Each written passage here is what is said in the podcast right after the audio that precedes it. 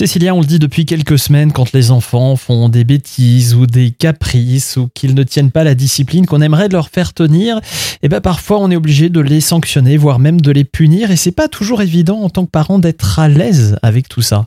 Alors oui, beaucoup de parents culpabilisent en fait euh, de les avoir punis parce que euh, ben il a fait une bêtise, on le fait aller dans sa chambre et qu'est-ce qu'il fait dans sa chambre? Il pleure. Alors du coup, on a notre cœur de maman qui se serre et qui dit "Oh, je suis trop une horrible maman, je l'ai fait pleurer." Et en fait, non, pas du tout. Ce qui va être important, c'est vraiment de faire comprendre à l'enfant si son comportement était dangereux pour lui-même ou pour les autres, mais aussi de lui faire prendre conscience si son attitude était dérangeante ou blessante. Donc nous, en tant que parents, il faut vraiment pas culpabiliser à partir du moment où on essaye de leur apprendre un processus d'apprentissage. L'apprentissage, bah forcément, ça passe par des contraintes et des limites. Et c'est justement parce que vous lui aurez posé ces bonnes limites et ces bonnes contraintes que bah, il va pouvoir grandir et s'épanouir davantage.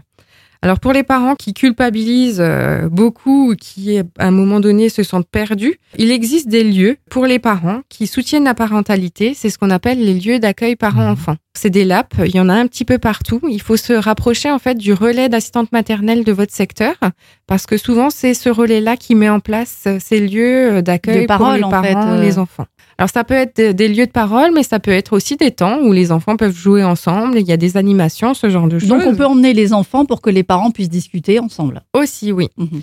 Et puis ce qu'il faut savoir aussi, c'est que ben les éducateurs, hein, on est là pour vous soutenir parce qu'à un moment donné, euh, il vous manque euh, un petit peu euh, une béquille pour vous aider à marcher, aller plus loin avec vos enfants. Donc sachez qu'on est là aussi pour vous soutenir, pour vous aider, pour vous conseiller et vraiment pour vous proposer une guidance parentale pour moins culpabiliser et du coup pour y arriver quoi. Cécilia, on rappelle que vous, on vous retrouve notamment sur Internet hein, pour avoir toutes les infos www.educatrice.net et dans votre cabinet à